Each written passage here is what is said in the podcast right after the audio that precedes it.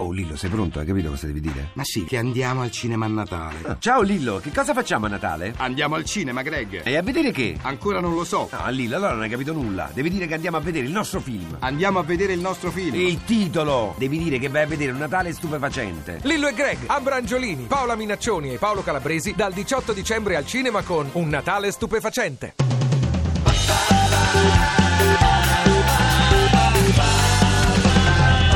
radio2pod.rai.it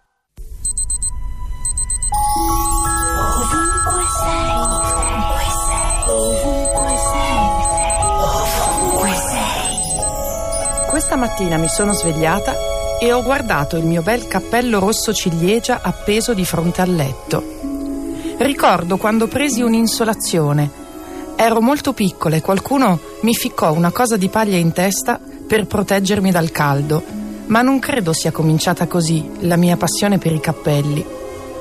Allora ho cercato di ricordare a che età ho visto per la prima volta Casablanca, ma credo che fossi già troppo grande.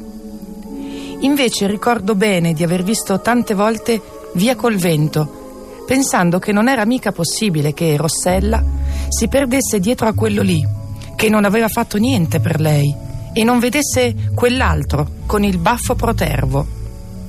E mi sono chiesta quanto ha influito quel film sulla mia relazione con le donne che ho incontrato e che portano quel nome, Scarlett. Poi ho pensato alla notizia che ho letto ieri. Gli sceneggiatori del film hanno dovuto combattere per far passare la battuta finale. Francamente me ne infischio. E mi sono detta che forse divido il mondo in due. Chi capisce la citazione cinematografica quando uso quella battuta e chi invece no e mi chiede ma di cosa te ne infischi? Ti piace Radio 2? Seguici su Twitter e Facebook.